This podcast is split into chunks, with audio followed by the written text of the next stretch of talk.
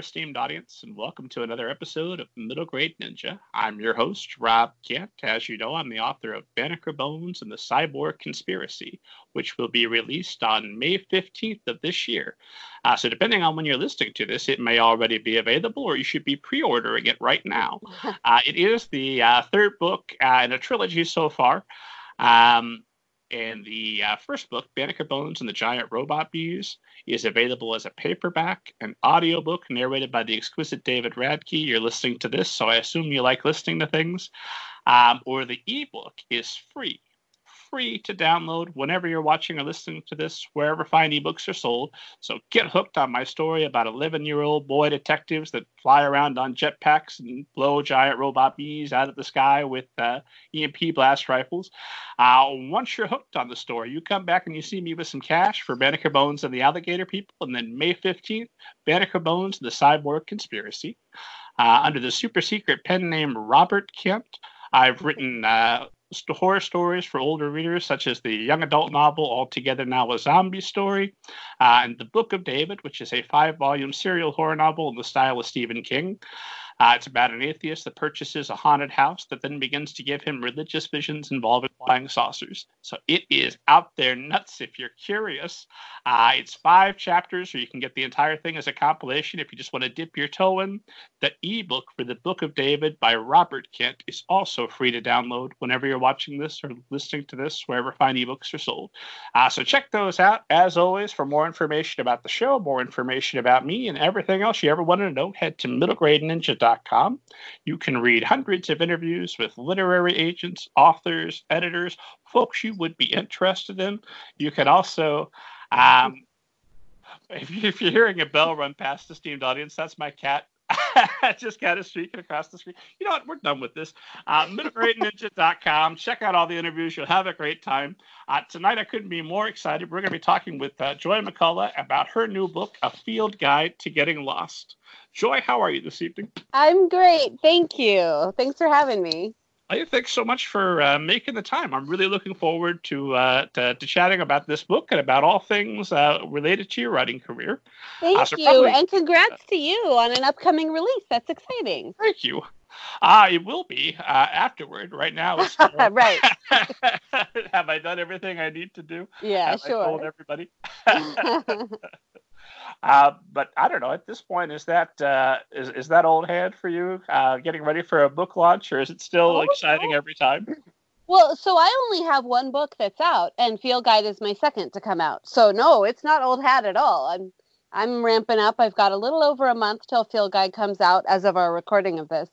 Um, so yeah, no, it's I'm also in that lead up, making sure that I'm ready. But I, there's really nothing left I can do. So oh well come on this podcast. Tell everybody to get excited get ready. That's, not, that's not like i have to do this this thing.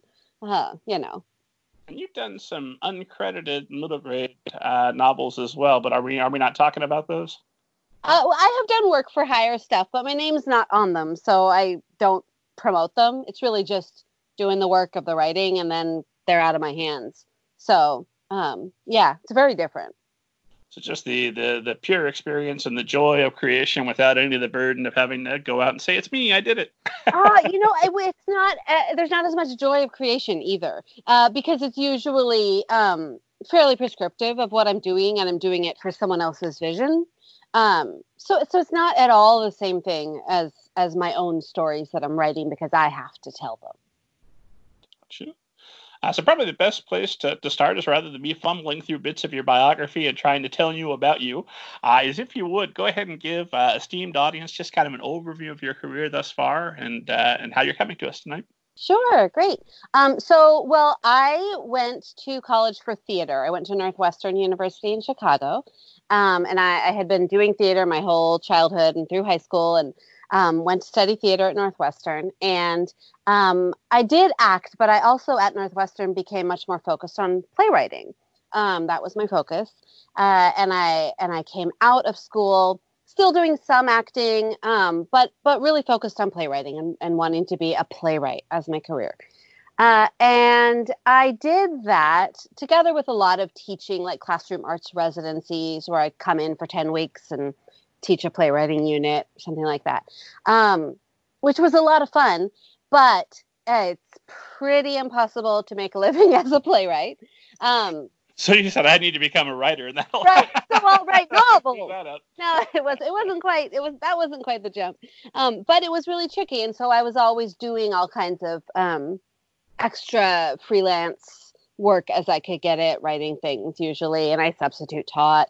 Um, but it was when my kids, so I have a nine year old and a 14 year old. And when my 14 year old was born, um, excuse me, first of all, it is really hard to do theater when you have small children because it involves being out of the house at night so much.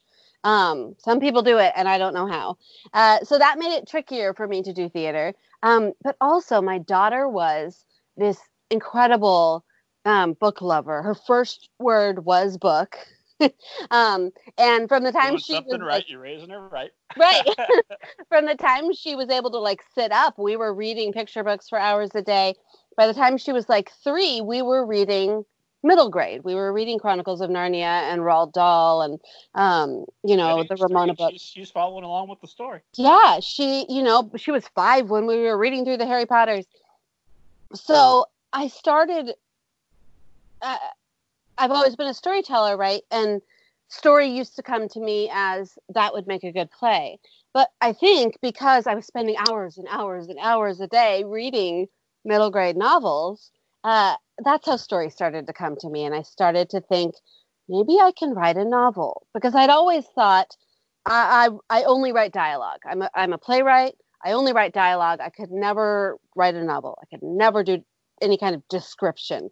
Because um, as a playwright i'm used to working with designers you know and directors who bring their vision uh, and i don't think visually so i thought there's no way i could create the whole world myself. Um, but in reading and reading and reading to my daughter i started to think in terms of middle grade novel.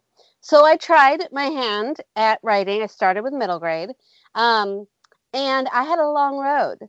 I wrote 10 novels before I got published.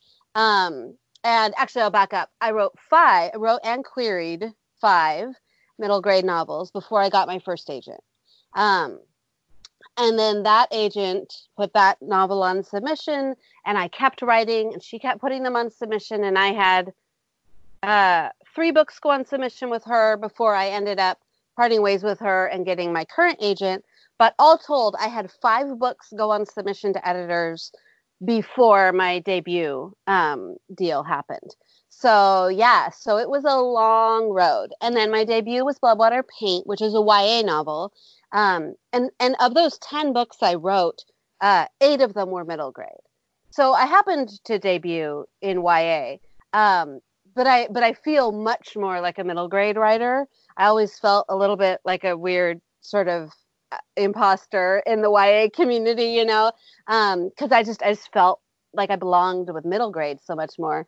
Um, but it's just the way it worked out uh, that my debut was this was this YA novel in verse, um, historical, and I'm really excited that uh, now I'm finally going to have a middle grade novel out in a field guide to getting lost that makes sense. I was uh, looking through your background, your first novel, and I said, okay, well, this is, and, and, and then I, I, I, read the book after I read your background because I read your background like, this is a pretty serious historical young adult novel. Lots of fairly serious themes, a lot of serious uh, plays that you've uh, uh, written and, and, and, had produced that are available. Uh, some information on, on your website, uh, and then I picked this up. I'm like, how, how did we get here? This feels like a left turn, but now I'm hearing that no, everything else was the left turn. This was the true north all along. Absolutely, that that is true. Yes, I love middle grade, and I I'm continuing to work in YA, um, but I'm really excited to to also have this middle grade avenue, and it's it's nice to have them both because my my second YA is also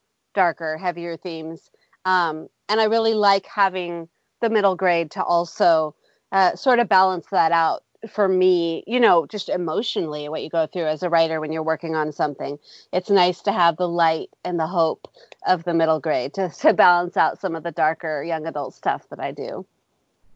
Yes, it's a nice reprieve for me if I've just written a terrible horror story. Not terrible, I love them, uh, but I, I, have really tortured my characters in all sorts of unspeakable sure. ways. Uh, then it's like, oh, I'm back, I'm safe. We can we can take a little break. But then when all that gets to be too nice, I know there'll be another horror story waiting for me. well, right, you know, sometimes that that darkness is where I'm at, and that's what I need to express. But but yeah, having having the light place to go back to too is really rewarding. So since you uh, kind of put it on Main Street, uh, I don't feel that it's it's unfair to ask for those those those. You said five novels before you had one that was was submitted in plus a relationship with an agent that just didn't work out. But I'm sure you, you you learned a tremendous amount from that experience. What kept you going all all during that time? Yeah, and and absolutely. I don't mind talking about this at all. And I'm actually anybody who follows me on Twitter, I I talk a lot about how long my road was. And I talk a lot about having had to break up with an agent because I think there's so much of this stuff we don't talk about. Um, and we're all on this journey, and some people it's longer than others. Um, but but even if even if the first book you write sells, there there are so many parts of the journey that are a struggle and that it's really easy to feel alone and like you're the only one who's ever struggled with these things um, so i think the more that we can talk about them at you know if you're comfortable uh, I think that helps other people feel like, oh, you know, she didn't get her first novel published; she had to write ten. Um, so that's why that's why I'm very open about it. Um, as for what kept me going, so the number one thing is my community. Um, I have had wonderful critique partners from the very beginning. Um, with my very, very first novel, uh, I was listening to some of your episodes, uh, and I saw that you had Jessica Lawson on. And Jessica, who's a middle grade author of, um, well, actually, of upcoming, her fifth book is coming up. Um, but the actual and truthful adventures of Becky Thatcher. Uh, was her was her first novel, and she and I became friends and critique partners like ten years ago, way before either of us had gotten an agent. Um, so were um, you a critique partner on uh, on Becky Thatcher? Yeah, I was. I was a critique partner on like her three novels before that. and then I was with her on Becky Thatcher. She got an agent first. Um, she has read absolutely everything I've ever written. Um, and and she's my oldest critique partner, but she's not my only one. I have just this wonderful community, and so uh, having that community is just huge because um, and not only for for the critique and which is valuable, for sure of your work, um, but also just for the emotional support, the people who are um, at a similar stage to where you're at, to be able to understand, um, and you know, commiserate with you when you when you get an agent rejection, or celebrate you when you get a pull request, or whatever it is. So that community is the number one thing. Um, the other thing I would say is that I have been, I learned this as a playwright. I have always been very good about starting the next project as soon as the last one's out the door. So if as soon as I start querying a book, I would be starting to write the next one.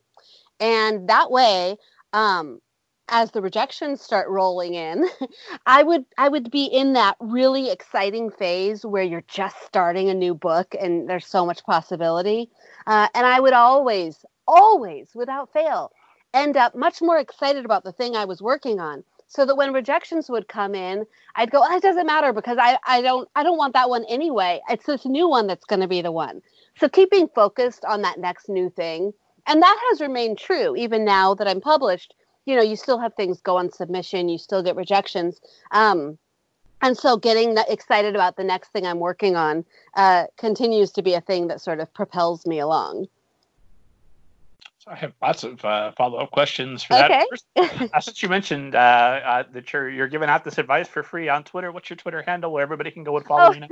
it's JMC Writes, like Joy McCullough, JMC um, yeah, and I'm I'm on there more than I should be. Although recently I have used the Freedom app to limit myself, so I, I, only have access during a couple of hours a day.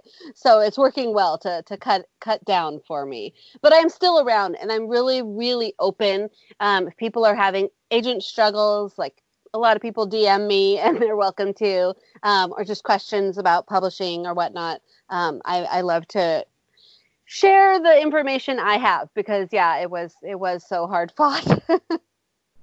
so when you were uh, getting started and there was no Joy McCullough uh, uh, that you could direct message and, and, and ask directly, uh, how did you uh, find your critique partners and how did you find your way?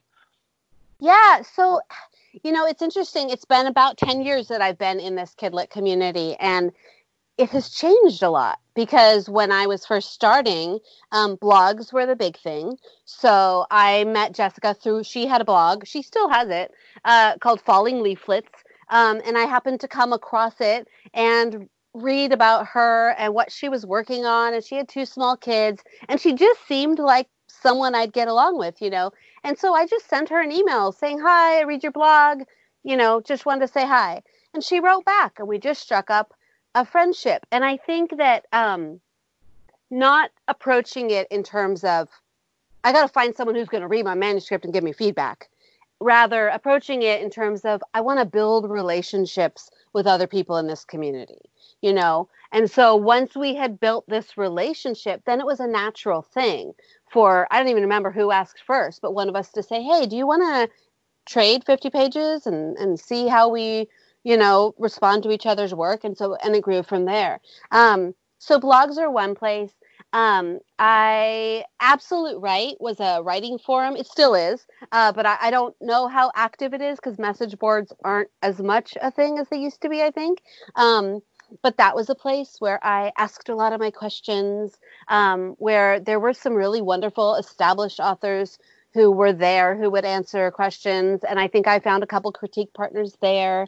Um, there were a couple of blogs who would do like critique partner matchups, uh, you know, where you could say, I'm writing a middle grade, that's a fairy tale retelling, and blah, blah, blah.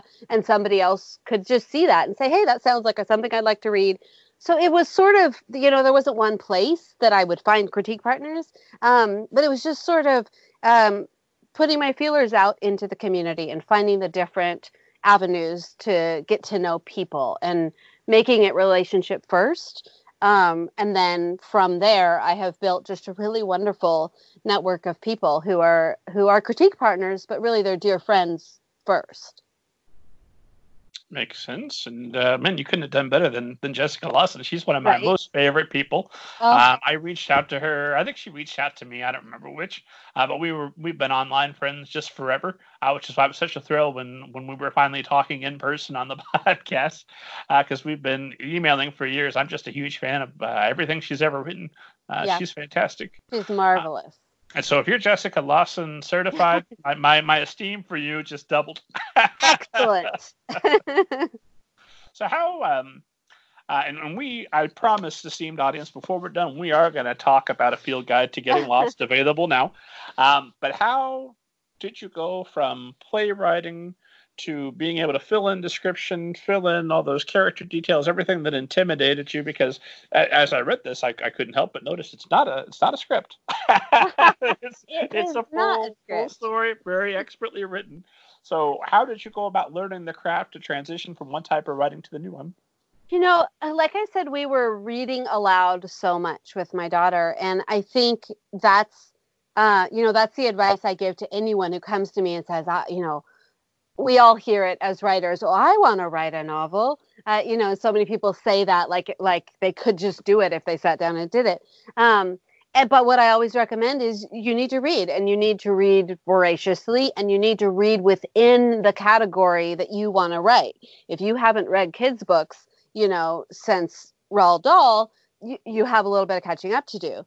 Um, so I had been reading so much middle grade aloud that it wasn't a matter of sitting down to study how description worked, um, but it kind of seeped into me because it was hours, literally hours a day. There was a point when I, uh, partly I was exhausted and I was like, I almost couldn't believe how much we were reading, and I spent about a week tracking eh, the minutes we would read and the hours and it and this was my daughter's like four it averaged five hours a day of reading aloud.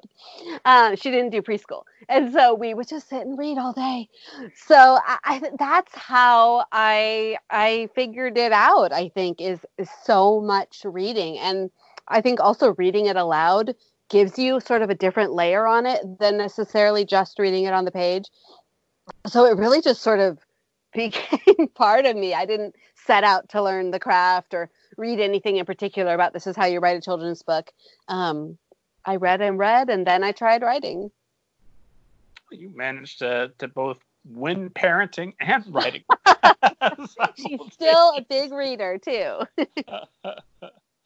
and um, I had I, I know that you were obviously all about uh, acting and playwriting. So when did you make the transition from I want to be an actor of someone else's words to I want to write those words?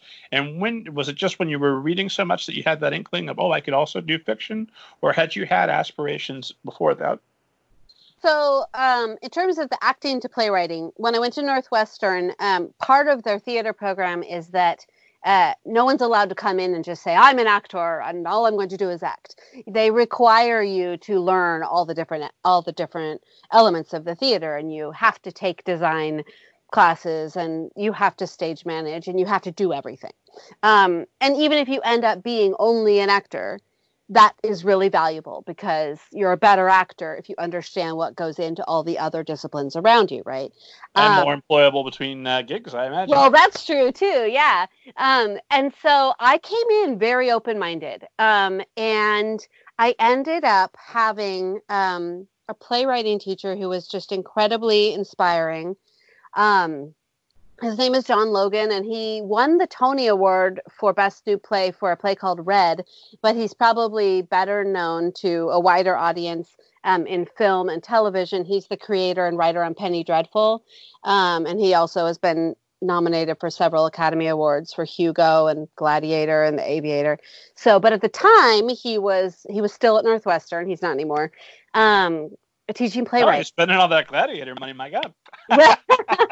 well, it was funny because when I was in college, he was just starting to get a name in Hollywood, and so he would fly to LA for most of the week, and then he would fly to Chicago. Just we would have one class a week that was three hours long because he spent most of the week in L- back in LA, and then he'd come back to teach his class, and then he'd go back to LA.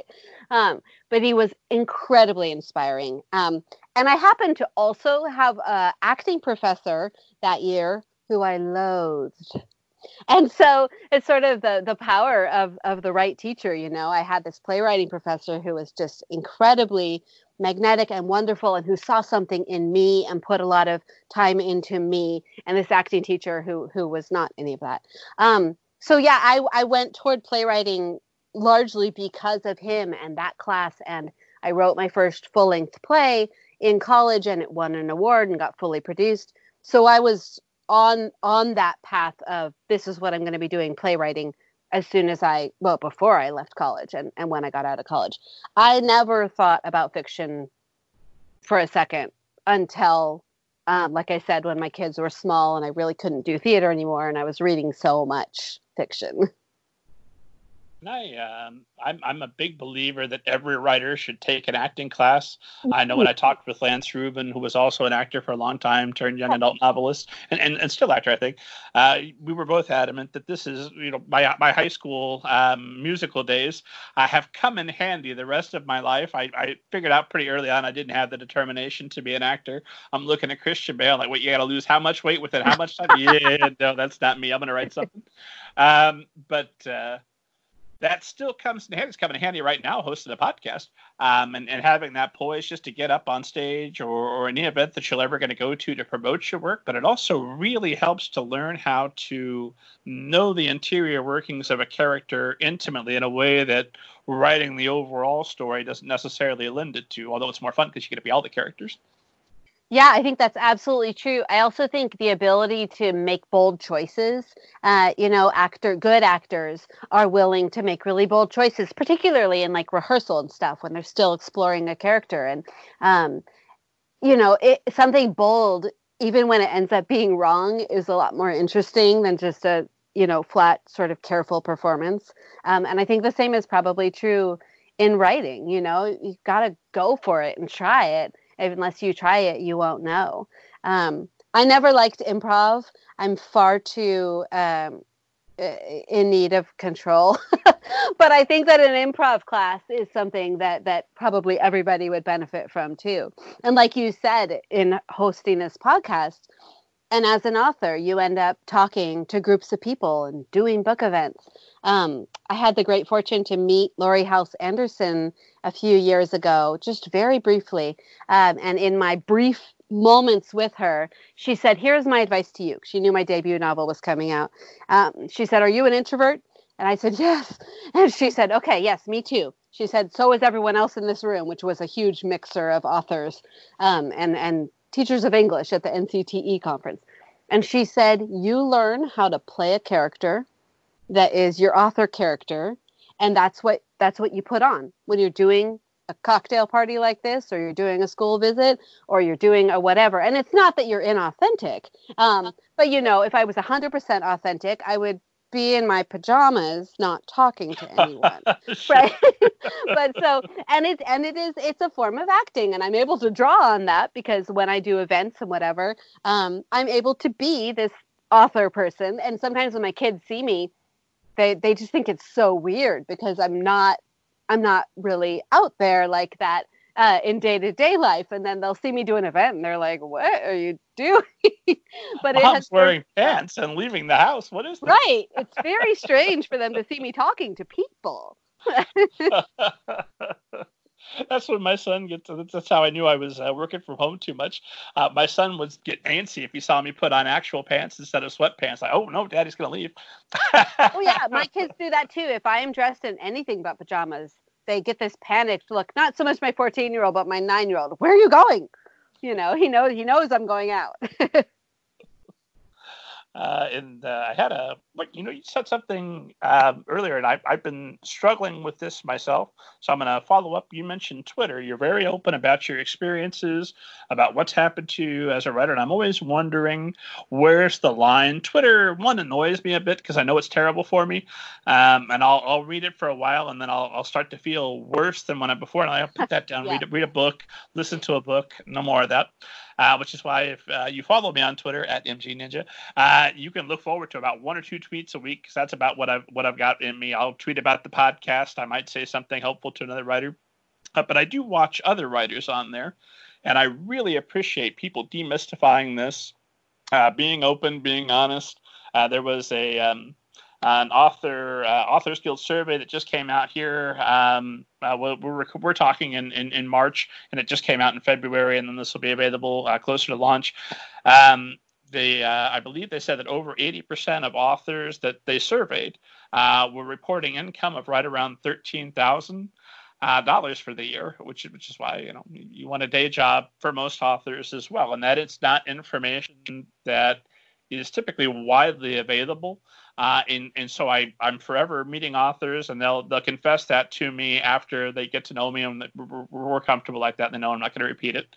Um, and they think, well, I must be the only one. I'm the one that's that's struggling financially, and if I did this, this, and this, that I would have all that John Green money, um, or that that, that Tomi Adeyemi money. That's that's where it's at. Um, and then, so I applaud and appreciate this this open community of authors supporting each other and sharing information. But I also see authors sharing when it's maybe the the modest Hoosier in me, uh, where I just where I feel it's it's oversharing. Um, like I just I don't have rent this month. I'm going to be evicted from my apartment. Um, things of that nature. And I, I, suppose it's on an individual level, but where for you is the line? What's okay to share? What's not okay to share? Is it is it a moving target for you like everybody else? I think, yeah, I think it's a moving target, and I think it is just very individual. Um, I think it's sort of what you're comfortable with. And so for some people, they might be even just talking about like publishing journey they they don't want to talk about the fact that they had to part ways with an agent and so they don't need to you know? So i think it's for the people who are comfortable talking about uh, those things then then that's going to help other people. But but there shouldn't ever be like a pressure that you need to talk about certain things. Um you know, but I think that there are definitely people who, uh, and and I actually count myself in this to a certain degree, who really don't have a lot of um, in-person social connections. Right? They we we sort of live more and more isolated lives, but some people are isolated by other circumstances, disabilities, whatnot. You know, and so the people in their computer are their are their friends um, and you know my critique partners i've i've met several of them uh, but like jessica lawson uh, who i've has been one of my best friends for 10 years we've never met in person. Um, you know and so i think that some people come to feel like oh this is my community of friends um, and you know and so then and then they're they're very open. Um, i'm not as open about like really personal stuff like that. That's just like a a comfort level you know and it might also be an age thing. I think it's i think i see more younger authors um, being really open about more personal stuff. And so but i'm in my 40s and i didn't grow up with the internet. Um, so maybe it's a little bit different to me but yeah i just think it's down to personal comfort. Um, and and there are a lot of things about twitter and, and other social media sites that are negative um, and can be there's like so much comparison and stuff can be really hard on an author. Um, but on balance i have just learned so much. Um, i have been exposed to voices i wouldn't have been exposed to. Um, and in addition to sharing like about the publishing journey um, oh you might hear my dog bark. Um, uh, you know for example authors being open about mental health stuff uh, which might be something that that feels too personal uh, seeing people be really open about their anxiety and their issues led me to realize oh i i might be able to get help for how i feel all the time. And i went to a psychiatrist and got medication that has made me so much healthier. And that was from seeing other people talk about their mental health issues and be open about that. So to me that ended up really being meaningful and useful um, so i think you know, you don't know who you're going to touch when you're open. Um, and you don't know who might reach out and help you. So if somebody is is going to be evicted and, you know, shares that, well, the somebody might see that and have a way to help them. And so I think they're they're finding connection where they can find it. The other thing that, that worries me is when I see authors saying this agent whose oh, name yeah, no. is is a terrible person, and any other agents who might pick me up, just know that one day I might talk about you. yeah, no, that's a definite something I wouldn't be open about. I'm open about uh, about how long my journey has been and whatnot, but um, when I was querying, I never would have talked about how many rejections I was getting at the time, or certainly never would have named agents. That's bad behavior we uh, well since you were, were further open i promise one more one more question and then we'll get to a field guide to getting lost because i really do want to talk about this book and then i'm going to circle back and probably ask you uh, some some more things about uh, about your career thus far because you you've done a little bit of everything. There's there's no end to the questions i have for you.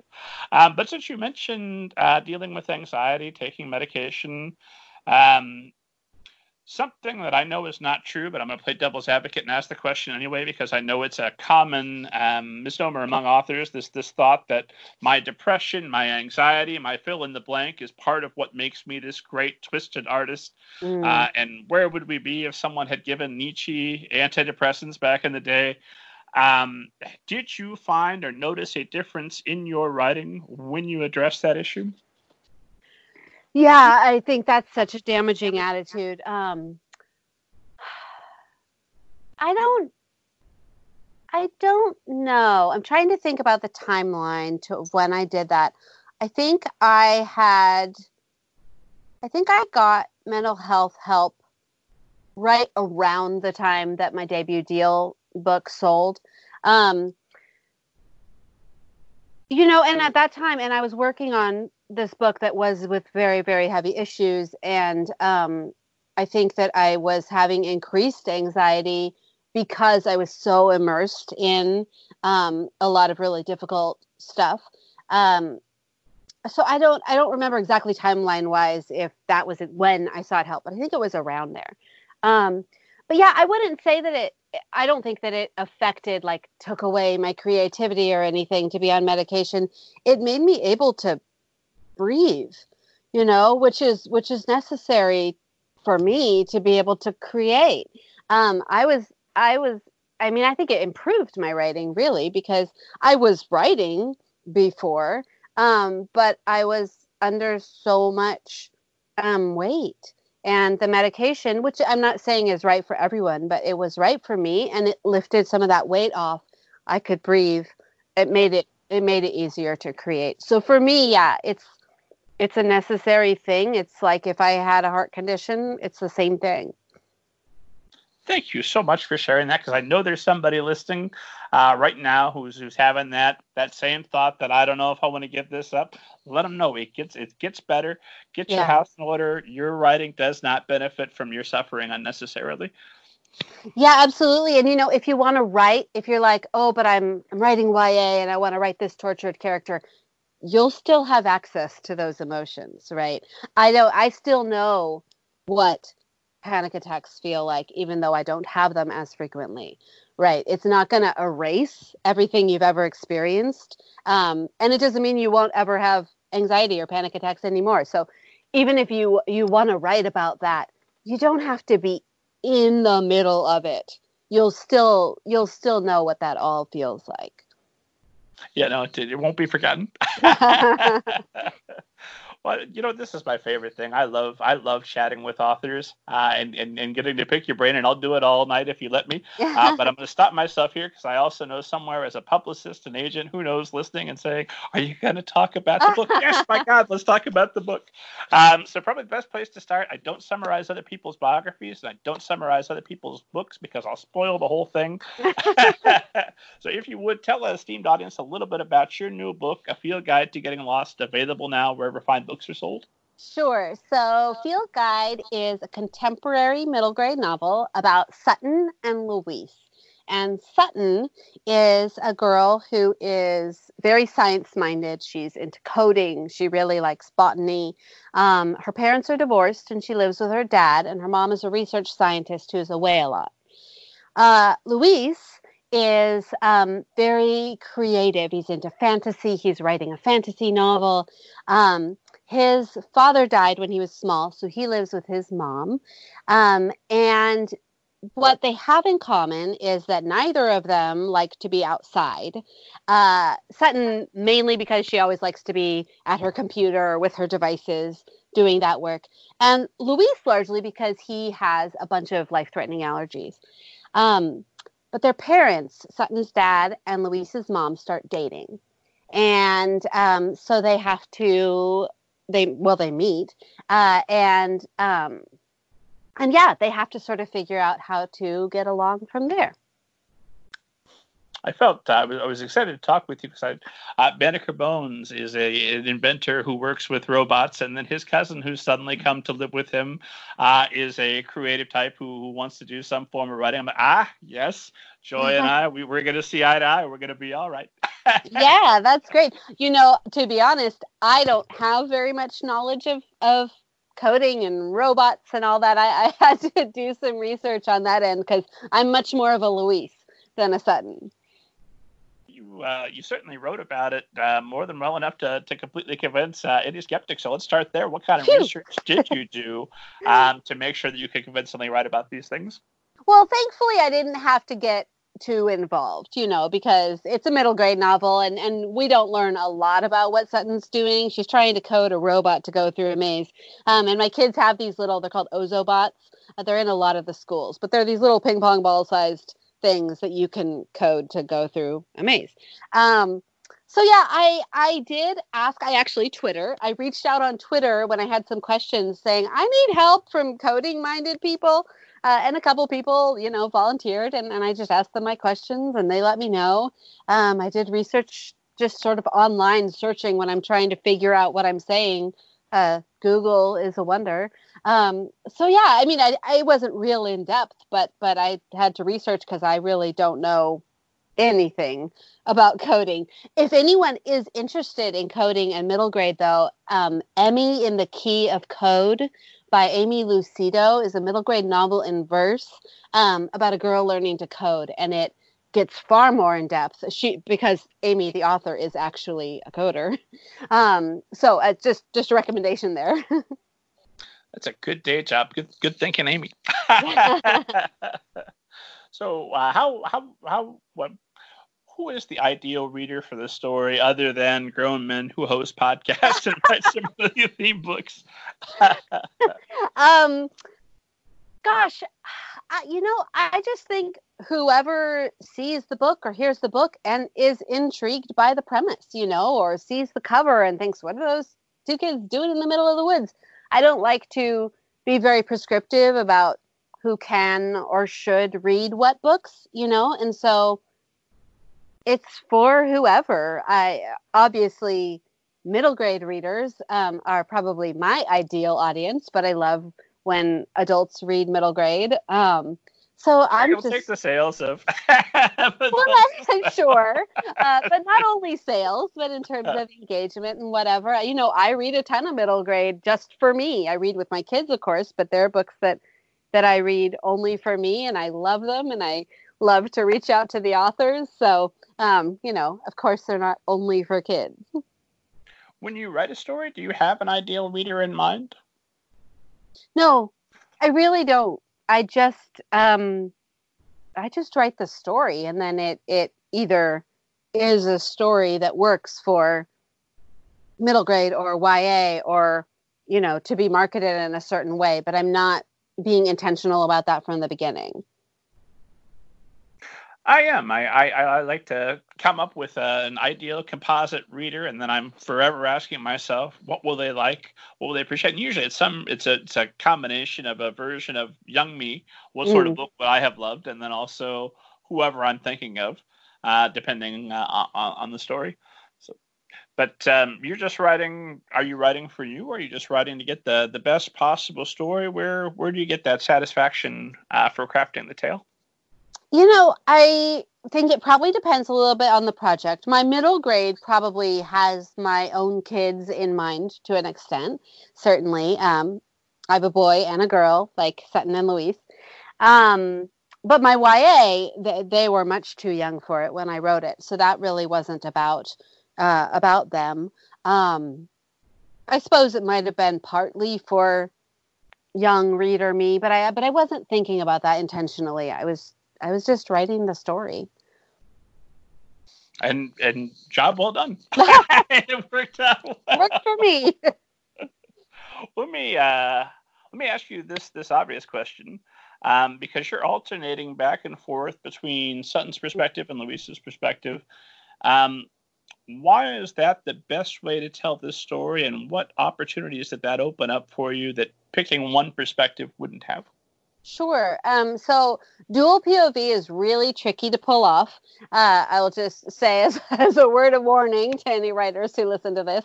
Um, but it would have been a really different book if I had chosen one of the characters' perspectives. Certainly could have worked in, in its way to have it just be Sutton's story or just be Luis's story.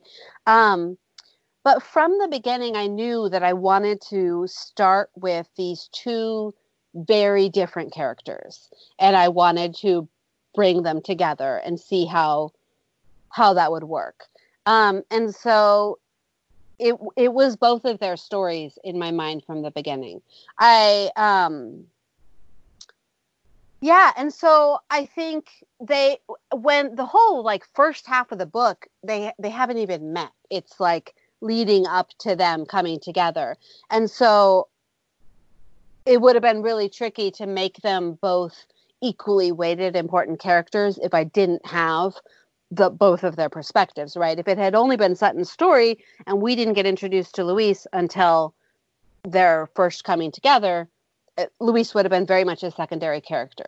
So, in order to have both of these um, very, very different characters sort of come together, I needed to have both perspectives, and they both have they have some things in common, but they have such differences that I wanted each of their strengths, you know, to be coming to what would ultimately be the the problem that they have to get through in the second half of the book.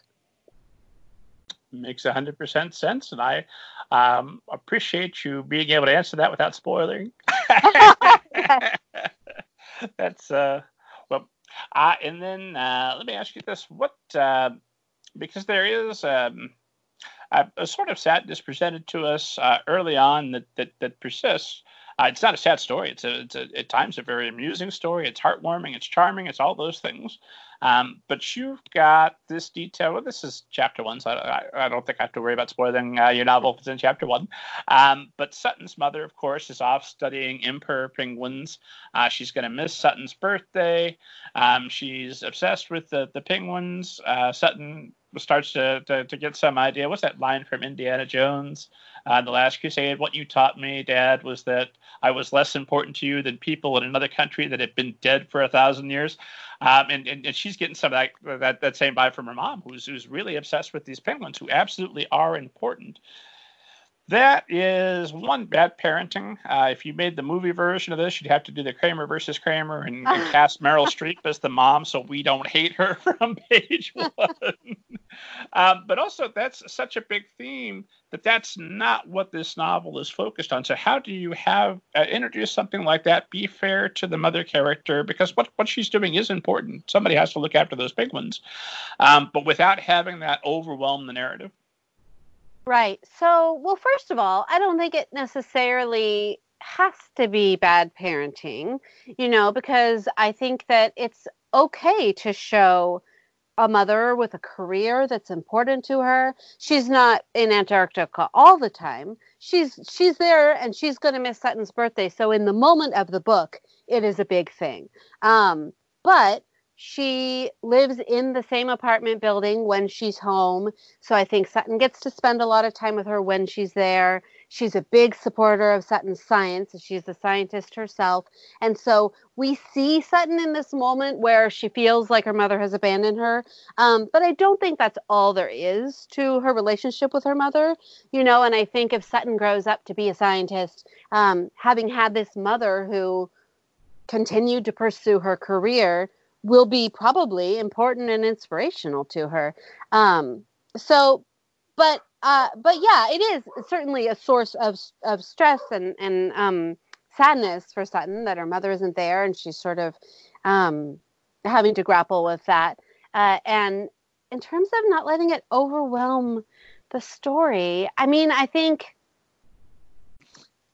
it's so that's sort of an undercurrent of of what is happening for Sutton emotionally. But but then the actual plot happens and in addition to the things that are happening there's there's all the other people in her world who are supporting her who are stepping in um, which not only her dad who she has a really good relationship with but she has these special relationships with these other older people who live in the apartment building um, she's really got she's not on her own she she may feel abandoned by her mom you know in the moment but but she's got a lot of support. She's got a lot of adult figures around her. Um, and then and then luis comes in to to fill in a sort of more of a peer relationship.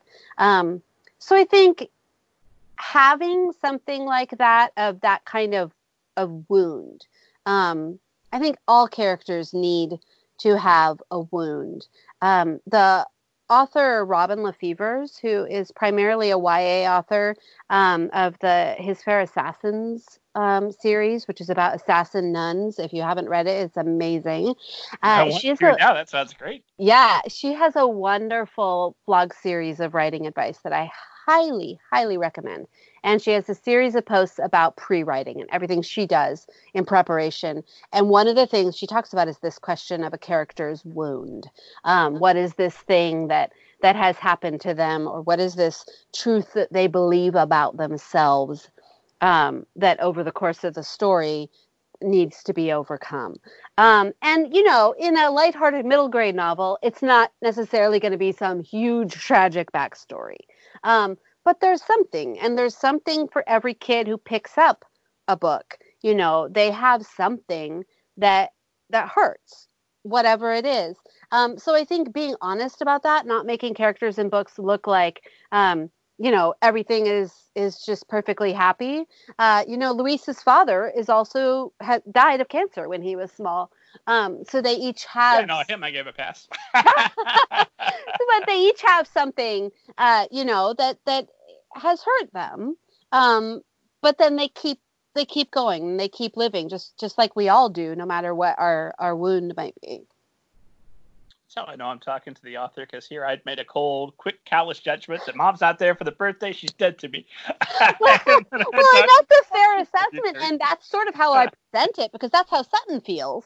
Um, but you know, pulling back and looking at it a little more big picture, uh, I think Sutton might might understand her mom's choices when she's when she's older we have to write the sequel and, and, and mom and daughter will go and study the penguins together and get all that STEM in there.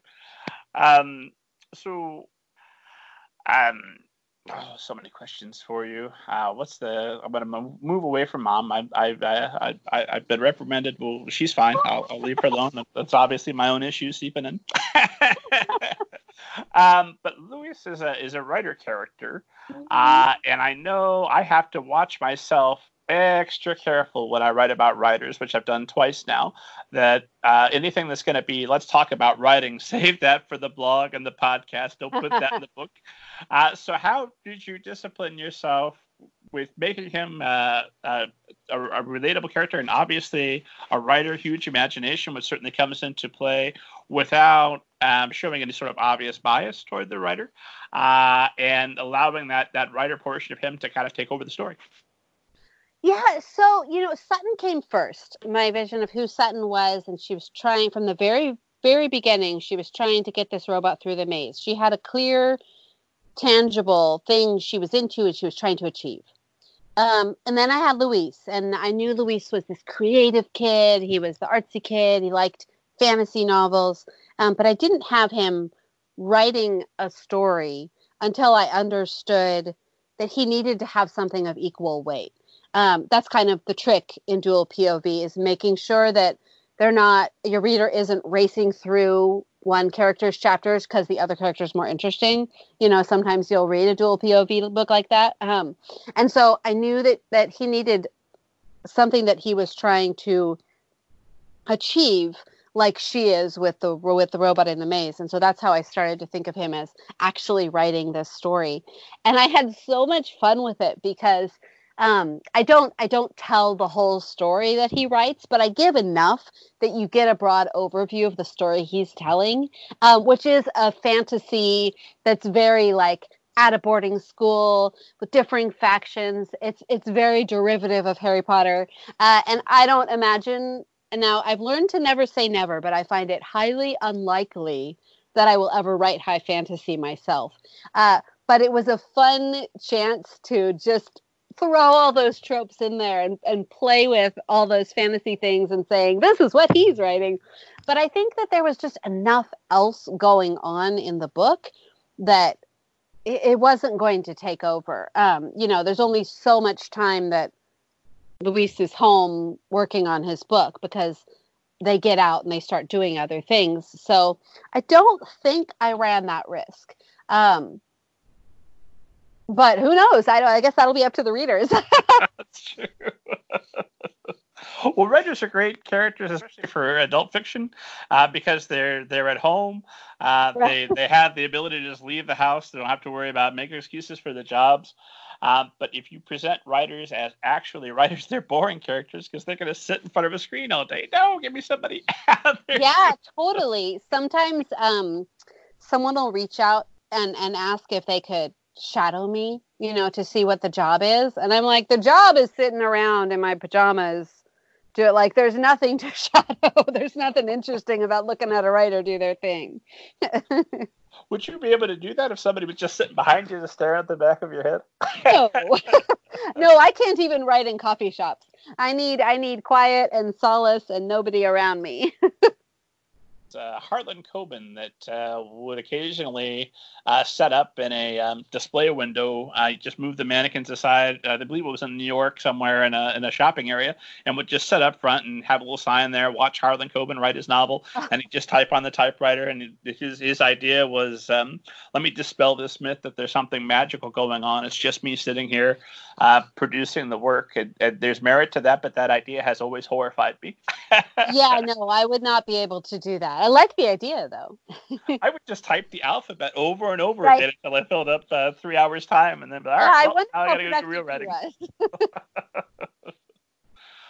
Uh, and then um, uh, wait, there's a number of questions uh, that I wanted to ask you. I wanted to ask you a little bit about allergies um, because uh, of, of Lewis's uh, extreme uh, allergic reaction to just about everything, it seems, uh, including bees. I, I love that he's terrified of bees. That may be instantly related to him because that's my greatest fear uh, is bees. And now I've just given that to, to all of my enemies who are listening. but I've also written about it. It's their pretty beehives well on you. What uh, how, how much research did you do for the uh, allergies that luis has to make sure that that was accurate and were you ever uh, in a situation where you've just given him too many allergies too many points of weakness and you had to pull that back a little bit So in the original draft I sent my editor, he was allergic to even more stuff, and she made me pull it back. so the answer to that is yes. I didn't have to research bees at all because I am allergic to bees. Uh, and I have been stung and gone into anaphylactic shock and rushed to the hospital in an ambulance. Oh, so I know what I know what that is. that was just sort of part of my life. Um, not as not as familiar with the sort of um, allergies to the, all the different animals and foods and things that he has. But I talked to a number of um, people who are allergic to those things or moms of kids who are allergic to those things. Um, and I also talked to some teacher friends who are sort of aware of the dynamics of kids at school who have those allergies and so have to be sort of more isolated during meal times or whatnot. Um, so yeah, it was just a matter of of talking to people who experience those things um, to to build Luis up. And i love that that introduction with him with, without spoiling uh, hopefully too much. He's he's he's been inadvertently exposed to, to peanuts through the through what seems like a an unlikely way that of course has, has got him. I'll, I'll- save that for the reader. Uh, but the the, the the the the friend's mom from the sleepover he's been at is just freaking out on the way to the hospital. He's calmly in the backseat. No question there. I just love that scene that Yeah, and he's like, this has happened a million times to me. Since you know Jessica Lawson, I will point out that that friend's mom's name is Mrs. Lawson, and that was for Jessica. oh i didn't i didn't pick up on that at all that's fantastic Yeah. when uh, when I wrote all together now, a zombie story available now, um, there's a, a scene where I'm listing the names of all the characters that get eaten by zombies, and so in one chapter I killed my entire critique group. oh no, that's so fun. they they got a huge kick out of that. yeah. Uh, and then something I, I wanted to ask you, and I'm I'm going to fumble it terribly, and so I just know that going in. Um, but you uh, wrote, I'm going to start right here. I, I'm not sure I'm pronouncing this right. You wrote about uh, our, our Artesima Gentileschi. Artemisia How, do I- how should I pronounce that? Okay. Uh, you, wrote about her choosing between life as a nun or a paint pigment grinder, uh, which seems like an easy choice. Um, and she had to make several difficult choices in a male dominated society. You wrote about Barbara Strozzi, a composer struggling against the um, this one I'm taking directly from the, the quote on, on, on the play, the limits society places on women's ambition. Uh, and now in the uh, field guide to getting lost, there's no shortage of STEM focused women. You're very focused on, on strong women characters, and it's not just, oh, that's the strong woman character. Throughout, uh, we're, we're presented with, with multiple um, strong female characters. Um, and you said that you wrote Blood, Water, Paint for your daughter. Um, so the question I'm going to fumble my way through here is what has writing about strong female characters that are enduring sexism through history and now, uh, and, and, and unfortunately in perpetuity, it seems like, uh, what has that taught you about feminism and what are you hoping that your readers are going to come away with from reading about that subject? So, um, well, I'll say first about what I hope readers come away with, um, and and that is to say, I, I don't have hopes in, in, the same way that I don't think about an ideal reader. Um, I don't write something with like any kind of agenda. I write the story I want to write, and I'm very very aware that people bring their own stuff to it, and they're going to come away with. Um, what they need to come away with. And you could come away from Field Guide thinking that Sutton's mother was a terrible parent, and that's fine because that's your perception you know, from coming from where you're coming from. Great um, parents so, ones. so so I don't I don't approach it thinking I'm I'm trying to teach the reader anything, right? Because I think everybody is going to take what they need to take from a story. Um, and that might be different depending on when they read the story. You know, if they read it a year later, it might be something totally different. Um, in terms of feminism and strong female characters, um, I would say first, the the label of strong female characters gets gets used a lot, and I understand it. Um, but I think it's not quite right, uh, or at least it can be perceived um, in different ways. But I would say that I, I am not trying to write strong female characters. I'm trying to write full, complex female characters who are allowed to mess up, who are allowed to have weaknesses, um, who are are messy and, and complicated. So that's what I want to write about. And I'm interested in what stories get told um, and prioritized in, in our culture um, and what stories don't. Um, so, like, for example, when I discovered Artemisia's story, uh, she's this real historical figure, painter from the 1600s. Uh, and in the last few years, people are starting to know a lot more about her. But I discovered her story 20 years ago. I'd never heard of her. And I was horrified that this really amazing woman existed and created amazing art.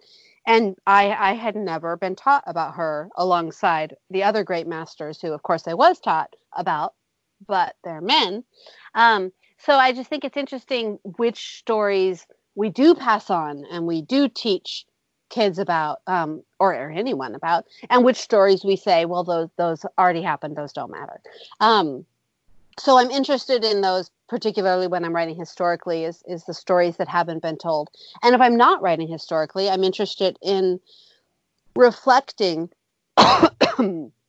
excuse me uh, characters for a reader who who maybe um, look like what they want to be but wonder if they can be or um, who just who give them permission to be complicated full messy characters um, and and i don't only write for girls to empower girls uh, i also write for boys to read about girls who are these full complex characters um, in terms of what i've learned uh, I certainly learn from each book I write. Uh, definitely in terms of craft, you know, I'm I'm always learning what works and um, and improving in my writing, and I learn things about myself personally on an emotional level. Um, there's always, you know, even in lighthearted middle grade, uh, there's stuff that that comes up that I go, oh, I'm I keep writing about this thing. What is that? You know, and so I learned that uh, things about myself. I don't know if I learn about feminism so much as I come to writing with feminism as a, a part of who I am, you know, and so the stories I choose to write spring from there. Um, yeah, does that make sense? Absolutely. Okay. And that's uh, the other thing that terrifies me about writing. I was talking about being concerned about tweets that get too personal, uh, but writing is incredibly personal. And oh, yeah. Just, your subconscious does manage to, to, There are a couple of chapters uh, in both of the, the later Bannekers that I will never read in public because I would not get through them without crying all over myself. Uh, and, and then, then I die, I suppose, on the, on, on the chair and just. and that'd be it.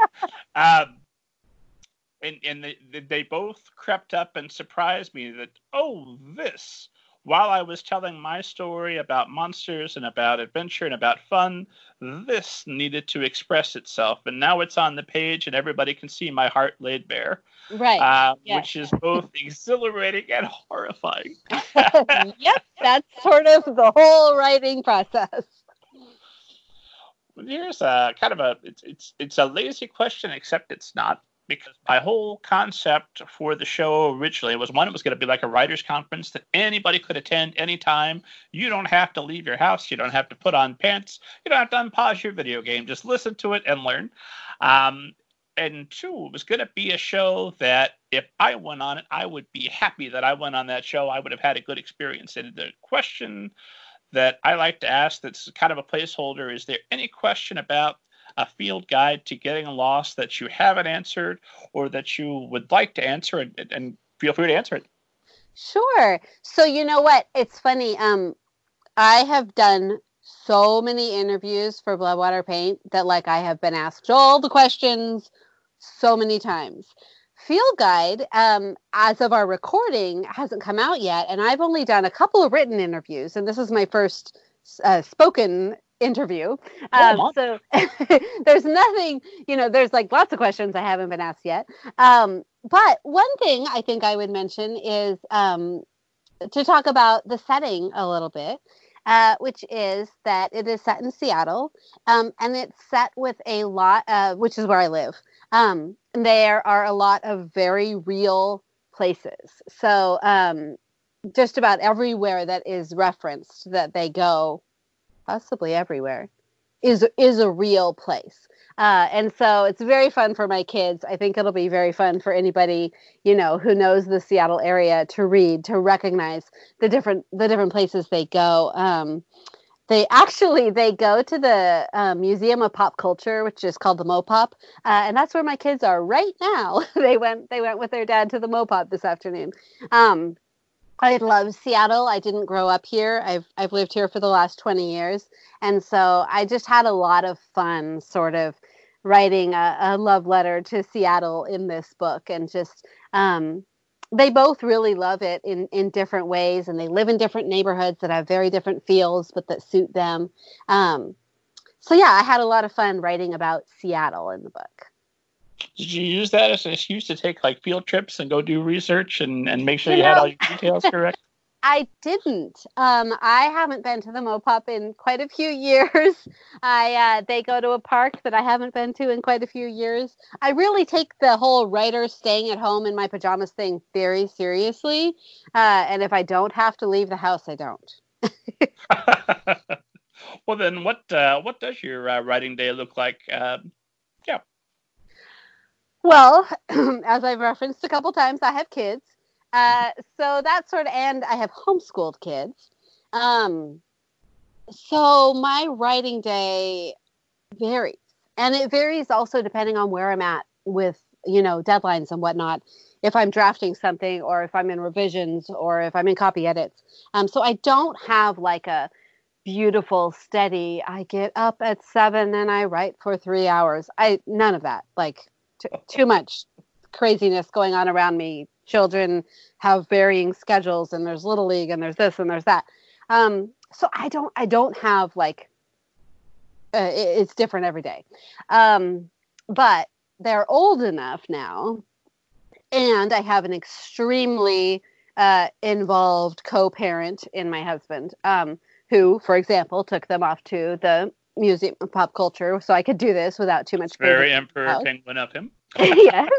Um, but yeah, so I don't have a typical day, um, but I probably get in a couple hours of working on whatever I'm working on, whether it's drafting or revisions or whatnot, each day. Um, and then, but then there's so much more to authoring um, in terms of promotion stuff and doing interviews and writing essays that are going to promote the book and all that kind of stuff. So um, keeping the website updated, uh, all the all those things, it adds up to a lot. So I probably do that stuff. Oh gosh, I don't even know how much time, but I do a little bit of that stuff every day too.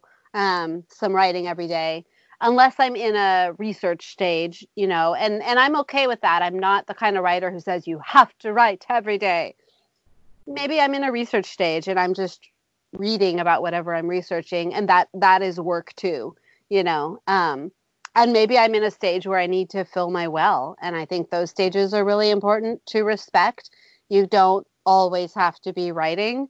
So sometimes I'm in a stage where either because life's too busy or because I'm just creatively spent, you know, I'm doing other things. I'm I'm reading and I'm watching, you know, good TV or movies or you know just filling up in other ways, which I think is really valuable. We do we place a lot of emphasis on how much you produce. You know, there are a lot of people who focus a lot on word count, um, how many words they got written in that day, and that's great if that motivates you. Um, but I think we also have to be mindful of uh, you don't always have to be producing. Um, sometimes you need to be filling up so that then when you're ready to produce, uh, you have something to draw on.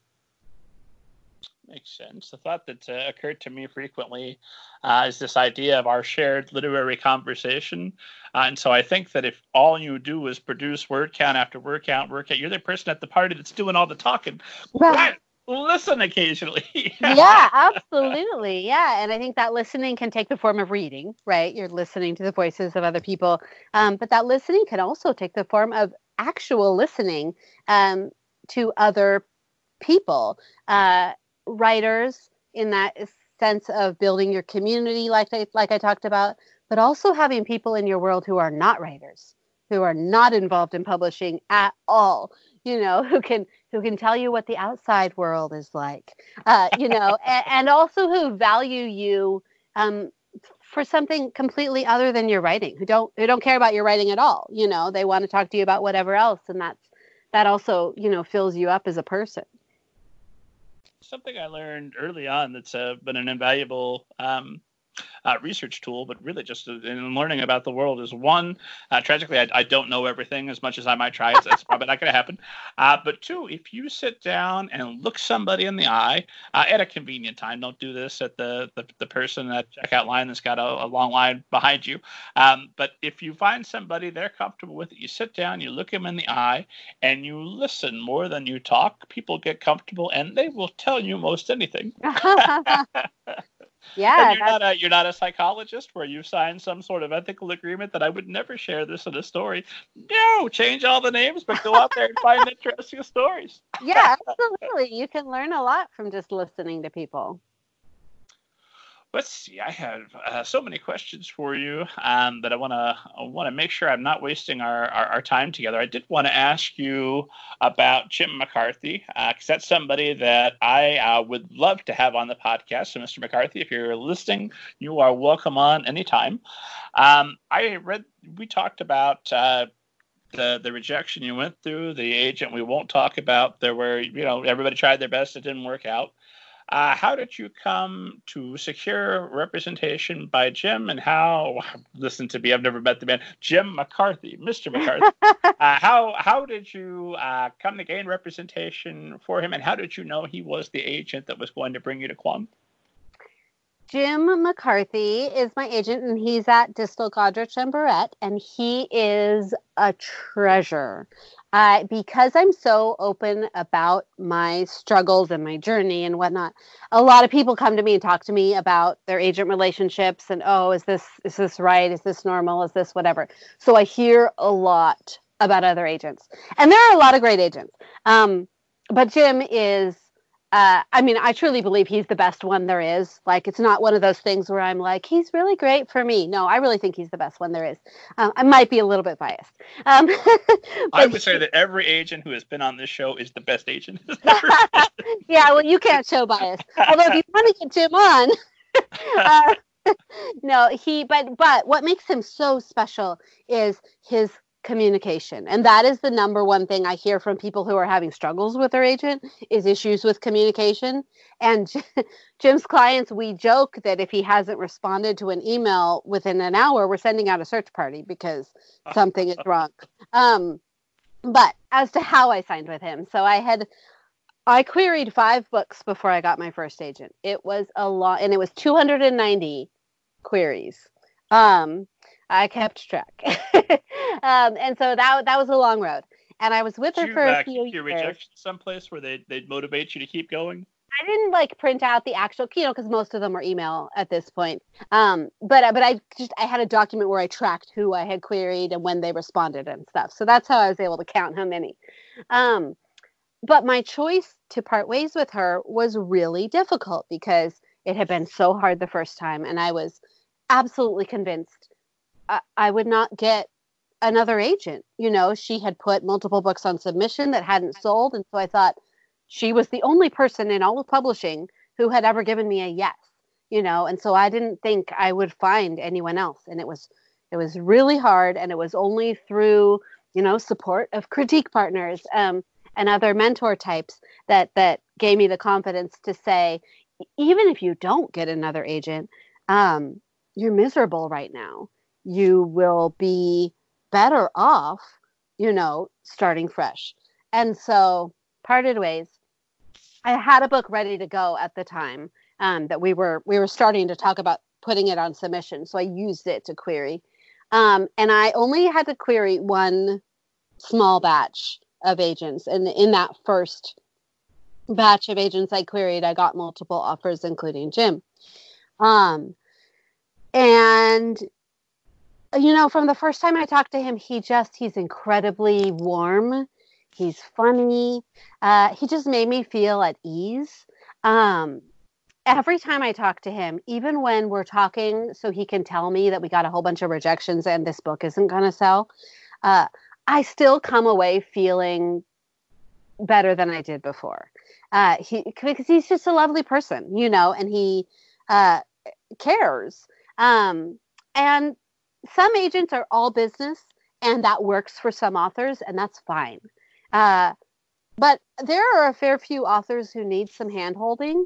And I think it's good to know that about yourself uh, because if you are that kind of person, an all business agent isn't isn't going to be ideal for you.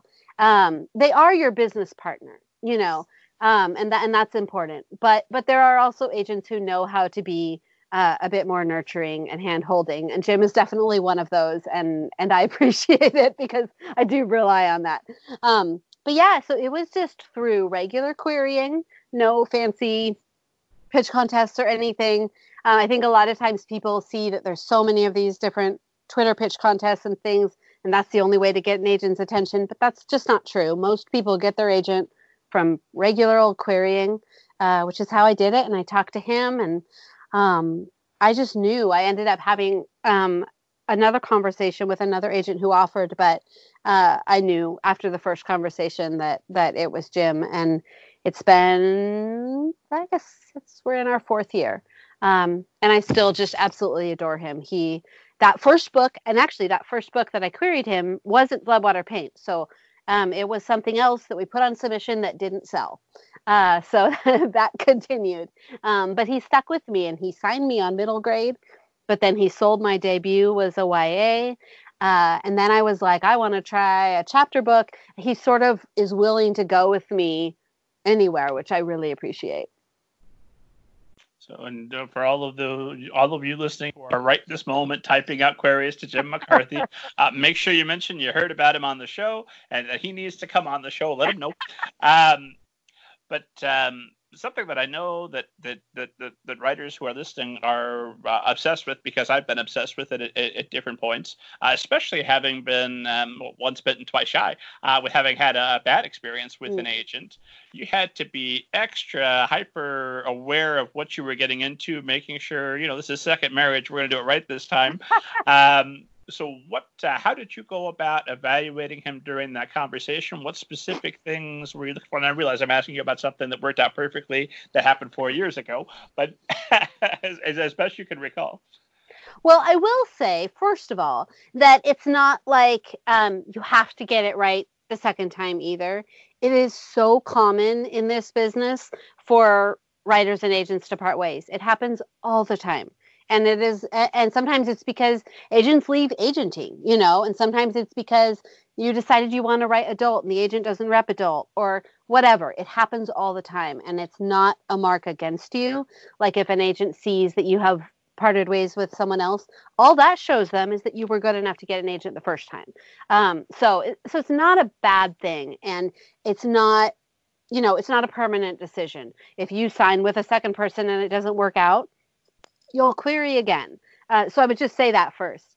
Um, but uh, then I would also say, and I, I didn't have the advantage of this, but if you go to Jim's Twitter, um, which is Jim McCarthy five two eight, I think. But if you search Jim McCarthy, you'll find him. Uh, his pinned tweet is a post he wrote about the questions you should ask an agent when you are having the call with them. Um, and it's a really good post. And actually, right after he signed me, he was writing this post and he wrote to me and said, Could you send me the list of questions you asked me? Because your questions were really good. Um, I don't really remember what my questions were. Uh, so you could consult Jim's post. but the one thing I would suggest to anybody who is um, getting at fielding offers from agents is you need to talk to the agent's clients. Um, you need to talk to somebody who they have not sold a book for because you don't want to only talk to the agent will give you the names of people who are super super happy with them right?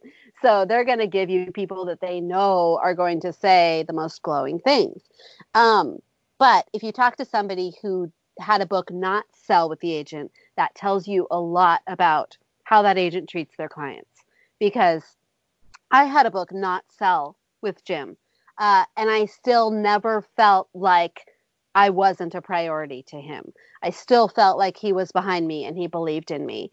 Um, you know, and that's really important because there are people who, when a book doesn't sell, they feel like their agent loses confidence in them, you know, or isn't interested in seeing more from them or whatnot. So, talking to multiple clients, talking to clients whose books haven't sold, if you can, uh, is is really important. That's the number one thing I suggest um, when talking to agents.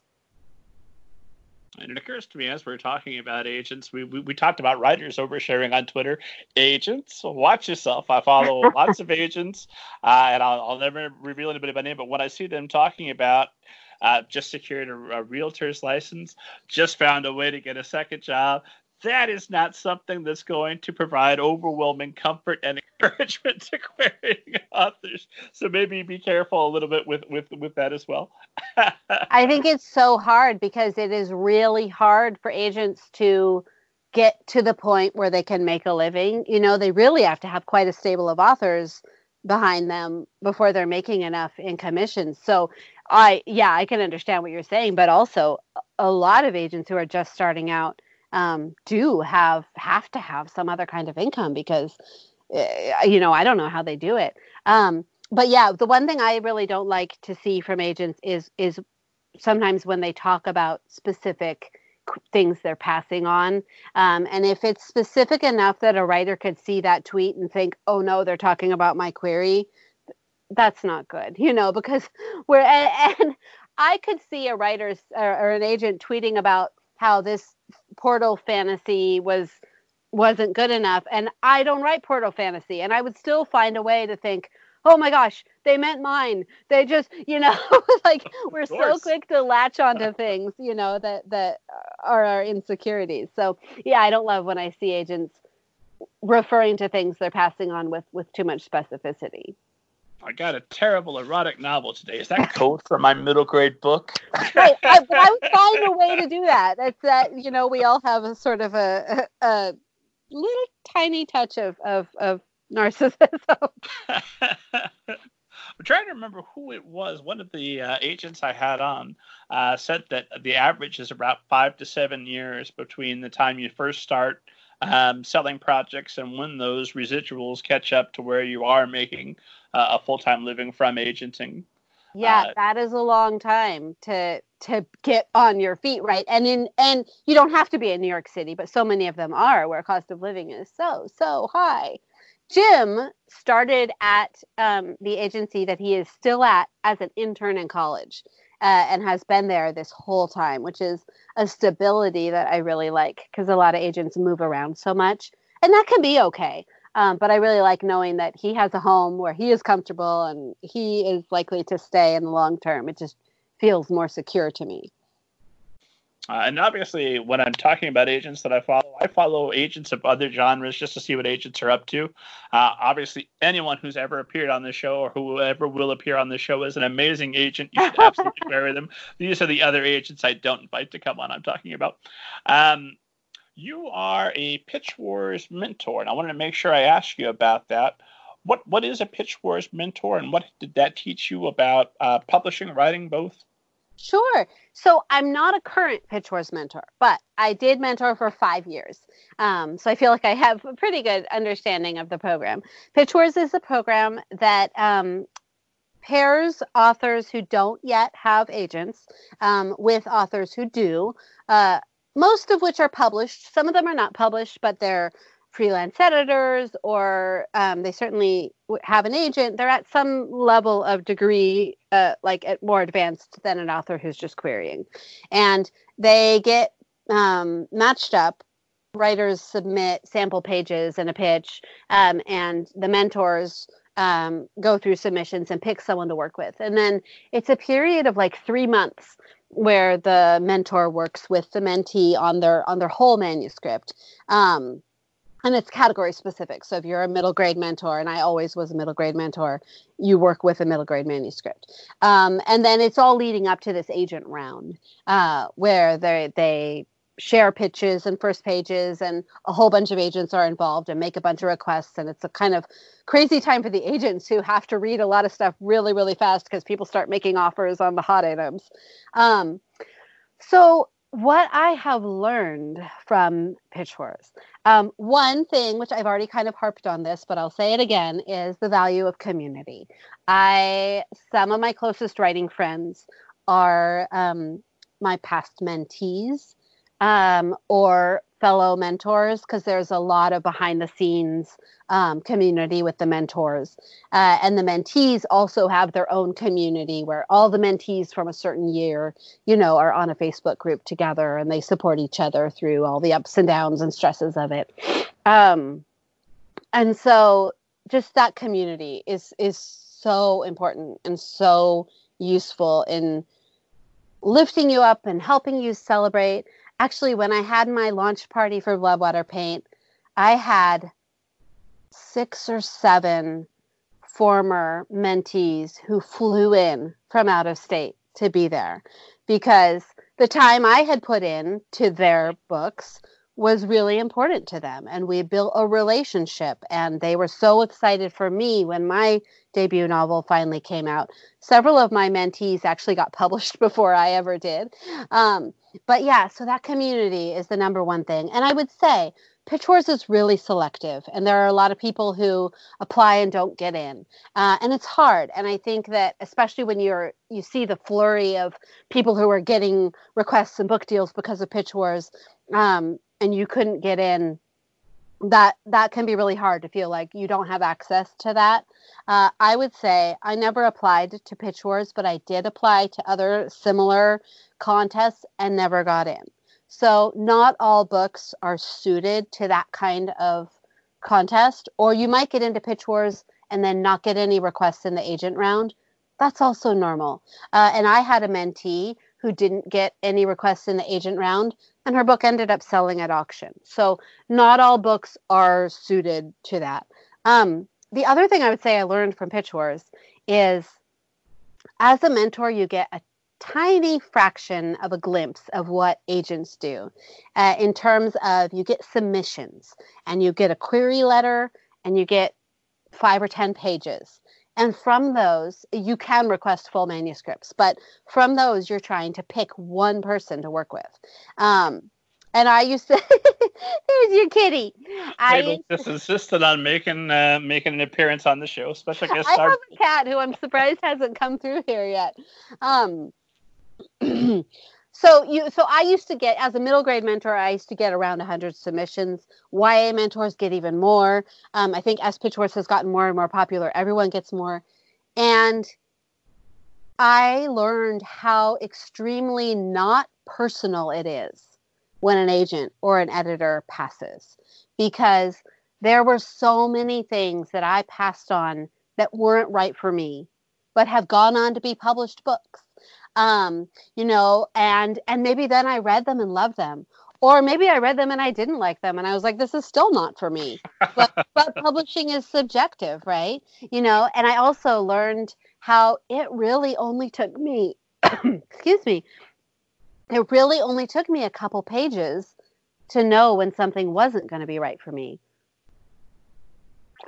but again that it was totally subjective that that it wasn't and in our mentor group we would be talking about submissions because because writers could submit to to multiple mentors. Uh, and there would be something that like just i didn't didn't catch my eye at all. Other mentors would be raving about it and fighting about it, you know, or there'd be something that I just thought was absolutely amazing and no one else was interested in it. And part of me would go, wait, is there something wrong with me? but no, it was that this was a match for me, you know, and, and the same thing is true when you're trying to get an agent. And then when you're trying to find the right editor to work with, um, you know, it's so subjective and it's hard not to take the rejections personally uh, but it's really not personal it's it's about making the right match um, so i got i got a glimpse of that in pitch wars i think. No it's that bully from elementary school. Somehow they've gone on to become a literary agent and it's personal. Well that might be the one case where, where it could be but that must have uh, required all of your skills as an actress when uh, your mentees were, were getting deals and, and, you weren't, and you were Oscar clapping uh, for the for the winner as a nominee. Oh, good good for you. I'm I'm I'm, I'm not dying inside at all. Just... you know, it was really hard, um, and even just with my critique partners, like they all got book deals before I did. Um, and it was hard and i definitely had major woe is me when is it my turn moments uh, but I also was always completely thrilled for them. Like the two things were true at the same time. So I don't want to diminish that. Yeah, it it was really hard, and um, I think that that's really hard if you are one of the people who, in your group of writing friends, is is one of the last to get to whatever milestone. Um, but but the great thing about that is, by the time I got to my debut novel, I had so many friends who were established authors who had multiple books out, who had already moved on to a new agent or uh, you know been through all the things. So that when i was trying to figure out is this normal or i was stressed about this piece of debuting or that i have so many people to turn to who can then talk to me about from their place of experience. So if you do feel like you're behind you know you keep building those relationships um, not so you can use them later, so you can have the relationships, but you'll have those relationships so that when you get to whatever that next step is, you've got people who are a few steps ahead who can who can reach back and lend you a hand. So that's the bright side of it. But yeah, I mean, I'm not going to say it wasn't hard because it definitely was. that's one nice thing about about uh, knowing so many authors. Authors, and I'm biased, of course, are generally speaking wonderful people. There are always there's always the exception that proves the rule. Um, but um, it's not like other industries. I've worked in finance where people really are clawing over each yeah. other to try and get a promotion, try and get ahead. There's some of that in publishing, but by for the most part, uh, a lot of those type A's that, that are the money, the money, the money, or the fame, the fame, the fame. They're not writing. They know better. They're day trading. yeah, and I think in Kidlit in particular, it, it's a really supportive community. You don't. It, it's not quite the same uh, as my understanding in like adult markets, for example. Um, but within Kidlit, there really is a wonderful community, and uh, you know, you don't. I had to always remind myself I, I didn't lose anything by someone else's success right? You know and, really i gained something in in in knowing these people who would then help lift me up. Um but yeah it's it's we're all in this together one time it felt just a little personal. I'll, I'll, share this brief story in the hopes of making a esteemed audience uh, feel even better if they've had something similar. There was an agent I desperately wanted uh, who turned down uh, an early version of Banneker and then went on to purchase a, a middle grade book about a, a, brilliant inventor that, that makes robots. Ooh. And then the next book that author wrote was a young adult novel about zombies. And I just went, oh, come on. Oh, man, yeah. That's really hard. but it wasn't. It wasn't my zombie novel. It wasn't my. Um, sure. There, there was room for everybody, and I should thank both that agent and that person because they kept those readers engaged uh, and reading for the time when my book was was finally available. Yeah. uh, well, speaking of which, uh, I know I've got a. I, I, I'm watching our time, and I know it's uh, flying away from us as it always does. Um, Joy McCullough, have you ever seen a flying saucer, and do you believe in them?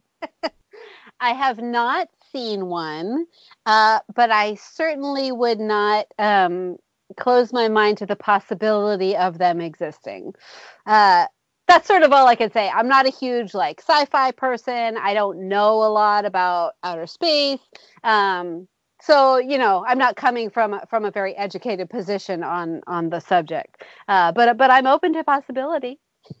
I will send you some literature, and we'll all look forward to your next book about flying saucers. It's going to be amazing. Absolutely. Let me uh, fire a couple of just rapid fire questions at you, and then uh, I'll, I'll, ask you my final question, and we'll, we'll call it a night uh, while we're still having fun before it becomes arduous. Uh, but a rapid fire, question from your bio: When and why did you climb a Guatemalan volcano where you could fall in love? so the year after college, I went to Guatemala and I lived there for a year. I was working with a children's organization um, down there. I was teaching. I was actually teaching drama um, to the adults on how to use it with the kids. Um, and while I was there, I was invited to go on a on a hike up a volcano. It was a very big um, deal of hiking all the way to the top took a whole day and then you spent the night at the top and then you t- spent the whole next day hiking down. I like sutton and luis in field guide. Am not outdoorsy at all. Uh, and i was invited to go on this thing and this was my year of saying yes. I was i was saying yes to whatever was presented to me so i was invited and i said yes. Uh, but i I should not have said yes. Um, I mean, I'm glad I did because I met my husband, but I was not equipped for this, and it was it, it's a it's a long story, but uh, I, I I was struggling, and we were in a group of people I just sort of peripherally knew. I was going to church with a group of young people, um, like teens through twenties, and uh, there we were and and i was dying. Uh, but i couldn't go back um, because i it would have been in the middle of nowhere just by myself. And so my husband who i barely knew um, took my stuff took carried my stuff with me because we were spending the night at the at the top so we had all our overnight stuff he carried my stuff for me. He stayed by me you know even when i fell way back from the group he just stayed with me. Um, he was he was just very lovely. And then we got to the top. We spent the night at the top. Uh, and then and then the next day and i didn't sleep a minute because it was freezing and we're on rocky ground and i don't sleep outside. Um, and he and then we went down and down was easier than up but i spent most of the time falling uh, and so he and he was there and he was helping me up. And uh, yeah so that's that's how i met my husband. And i will never climb a, a, a, volcano again. I am going to guatemala though in just a few weeks because because we got married and he lives here now but we go back regularly so he helped you through that experience, and you said, "My God, is there anything in life he couldn't help me through?" Let's. I mean, yes. and I will say also, he got altitude sickness, and I helped him some too on the on the thing. So it was a mutual support thing. Perfect opportunity for a partnership to form to be the basis for lifelong uh, uh, uh romance. Um, another rapid fire question: What can you tell us about running a sixth grade balloon business? Oh goodness. Um I well, I was in 6th grade and I don't even remember whose idea it was. I kind of think it was probably my mom's, but maybe it was mine. I was pretty entrepreneurial. I had been a very good Girl Scout cookie uh, sales girl and um, I was always saving my money and and trying to find ways to make money.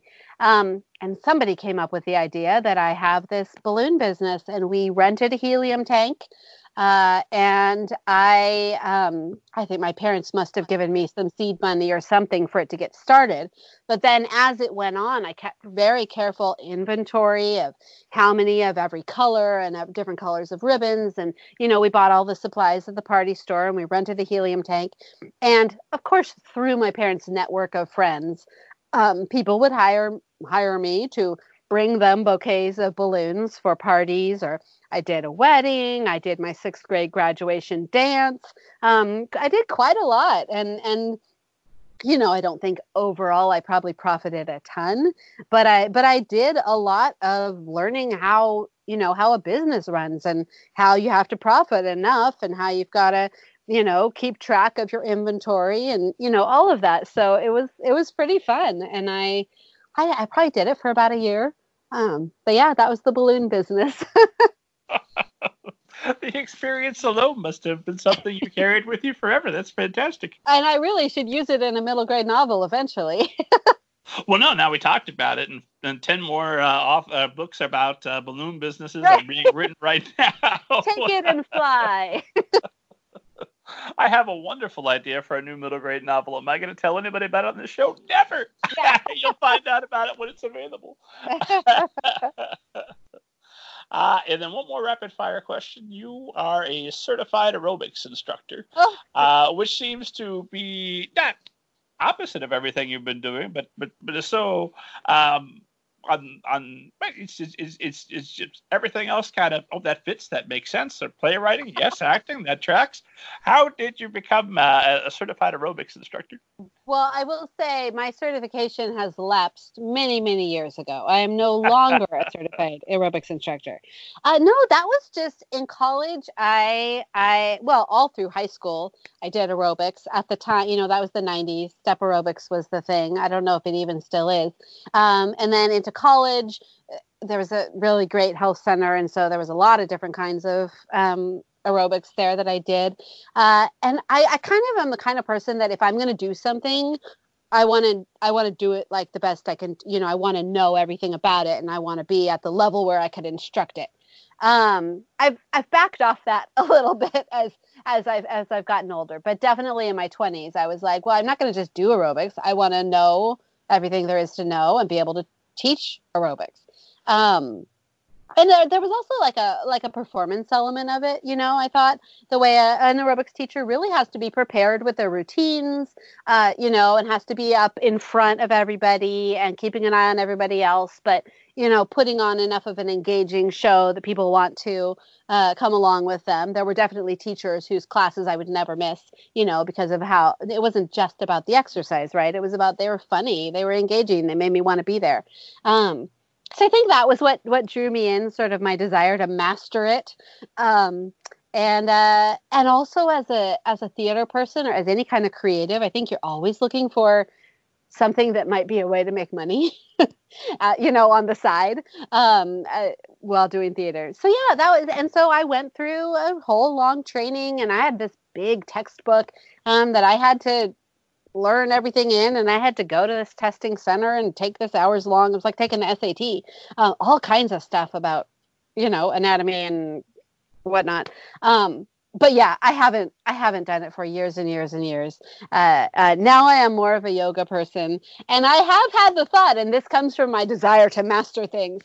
Of oh, it'd be cool to do yoga teacher training, but I, I, I don't think that is ever going to happen in this lifetime. I need to sort of let go of the need to master things and know that some things I can just experience them.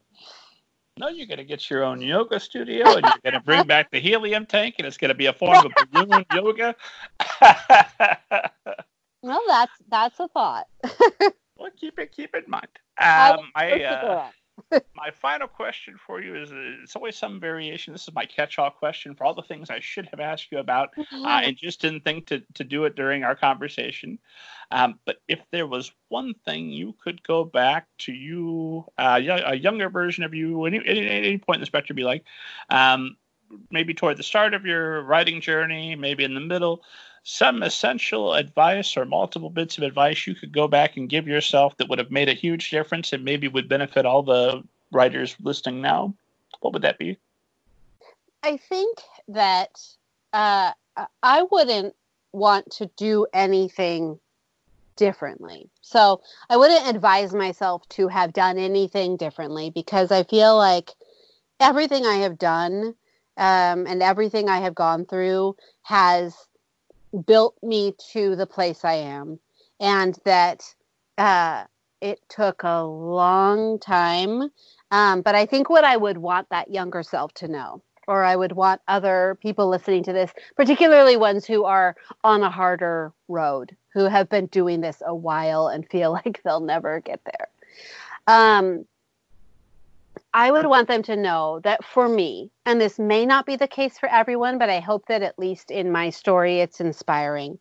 Um, I feel like where I ended up is where I was supposed to end up, and that that tenth book, I am so glad that was my debut novel, that I didn't debut with any of the earlier books.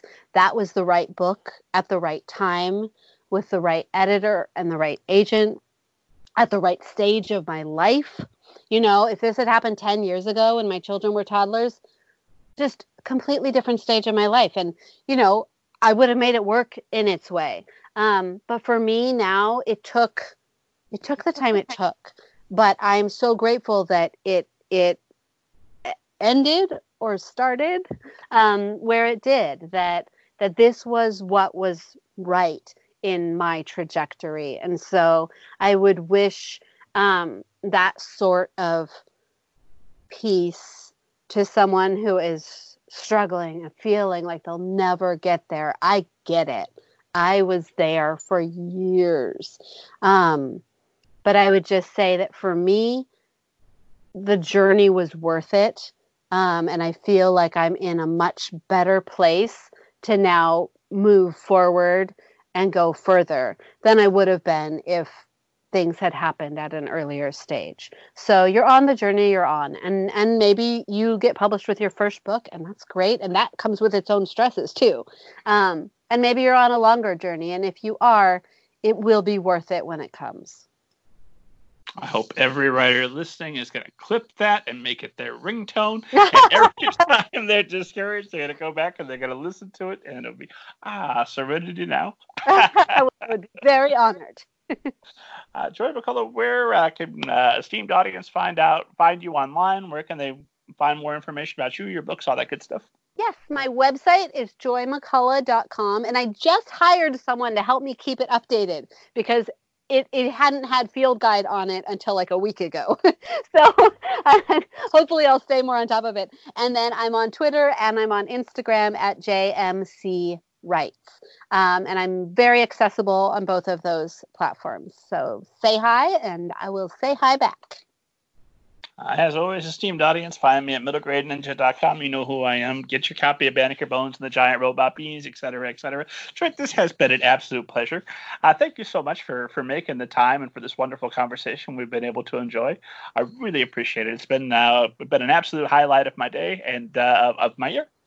uh, thank you so much for having me. I'm so pleased. I really enjoyed being here. And uh, if you would, I've, I've, learned that professional type podcasts have sign off phrases. So I always ask our guests to say our sign off phrase, which totally justifies the name of the show because it's so ninja like. Uh, and that sign off phrase is hiya and what have you. Will you sign us off? Hiya and what have you.